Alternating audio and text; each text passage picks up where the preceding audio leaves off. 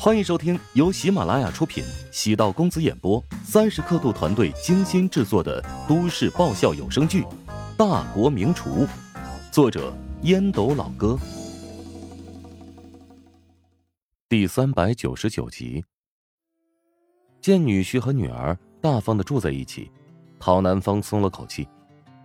这段婚姻是他强行促成的，天下当父母的，没有人会故意害女儿。考察乔治，差不多花费数月时间。乔治的感情经历比陶如雪还要肃静，在当下浮躁的社会颇为难得。至于样貌也出众，能考上琼金大学，智力方面肯定没问题。最重要的是，陶南方知道乔治精通厨艺，得到他爷爷的真传。怀香集团是以淮南菜系为主的餐饮集团。得到乔治这块金子，就等于是有了发展的引擎。乔治在厨王大赛内部赛和决赛阶段展现出的厨艺才华，已经让陶南方很确定，他身上肯定还藏着更多的秘密，或者说底牌。陶南方想要让乔治为自己所用，为怀香集团所用，最简单的办法，让他陷入亲情、爱情的泥潭。和陶如雪感情更进一步，已经达到了目的。不过，陶南方发现一个问题：乔治有自己的想法，他并不满足于是怀香集团的驸马爷，而是在开始摸索自己的一条路。乔帮主的食堂，一个未曾出现过的商业模式，在乔治的设计下，逐渐变得形成规模。而且，他现在还准备开第二家分店。很多人都认为，乔治第一家分店是运气使然，第二家分店是在冒险。陶南方也不大看好乔治的行为，他觉得乔治应该再等一等，至少等过了一年再考虑分店的问题。但是，他也有些期待，因为乔治已经无数次让自己错误判断了结果。如果乔治真的将食堂打造成一定规模，对自己而言也是好事。从法律来看，尽管自己已经撤出了资本，但乔治与陶如雪是夫妻关系，仅从这个角度就拥有一半产权。陶南方想的比较深入，正常人会觉得他城府很深，但没有人天生就是个阴谋家，只是因为处于某个特殊的位置，被不断的激发潜能，变成现在这般。陶南方想要竭力将乔治看得简单一点，多疑是深入骨髓的习惯，真心很难改变。陶南方对乔治的总体观感，已经在悄无声息的变化。一方面是因为乔治多次帮陶家化险为夷，另一方面，陶南方吃了乔治亲手烹饪的那么多美食，或许有警惕，但是已经很淡很淡。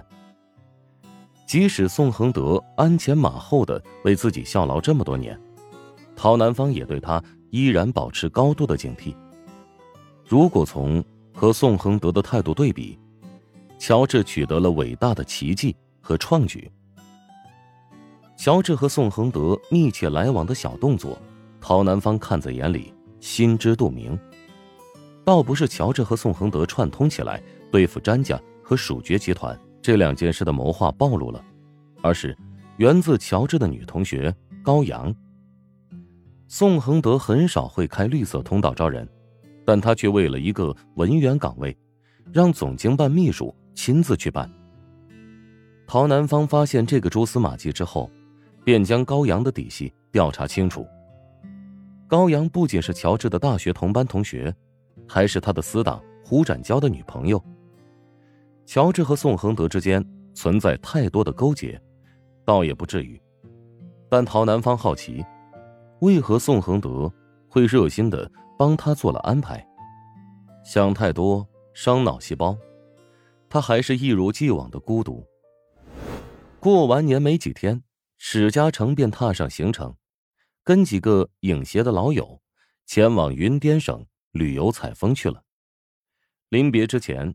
跟自己发了好长一段信息，陶南方看都没看一眼，直接就删除了。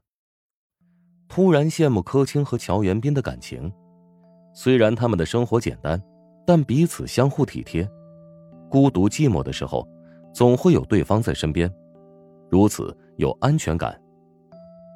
陶南方没那个好命，所有的安全感只能自给自足，有点寂寞，有点冷。陶南方拨通春姨的电话号码，春姨刚洗完澡，八卦问道。我说的没有错吧？小乔和小雪住在一个屋子了。我哪有你这么无聊啊？没闲工夫盯着他们两个的房间。那你这个时间给我打电话？春姨哪看不出陶南方是口是心非呀？我是告诉你，上次买的鱼翅不太好，煮出来跟水一样。陶南方随便找了一个理由搪塞。春姨抿嘴笑道：“你呀。”就是看到女儿和女婿秀恩爱，空虚了吧？要我看呢，你让老史回来住得了。他整天在外面晃膀子，还不知道会惹出什么麻烦事儿呢。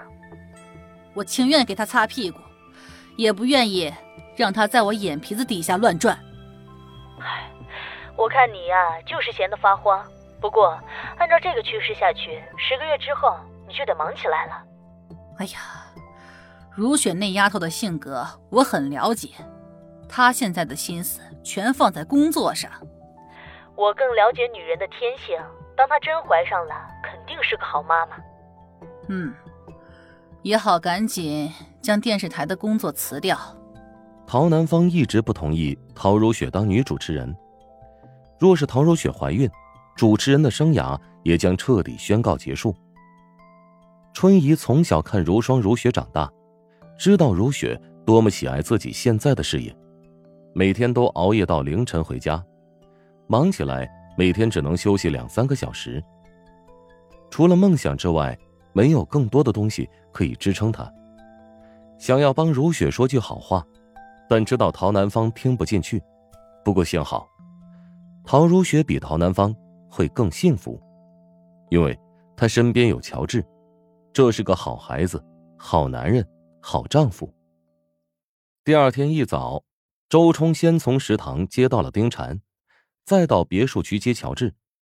见陶如雪将乔治送出院子，两人还主动拥抱了一下。周冲开玩笑道：“哎呦喂，大清早的就被秀了一脸狗粮。”看了一眼副驾驶座上的丁婵，一脸铁青，想到了什么，意识到自己说错了话。乔治和陶如雪是夫妻，两个人分别拥抱。是再正常不过的事情，但丁婵看到之后，还是忍不住内心绞痛。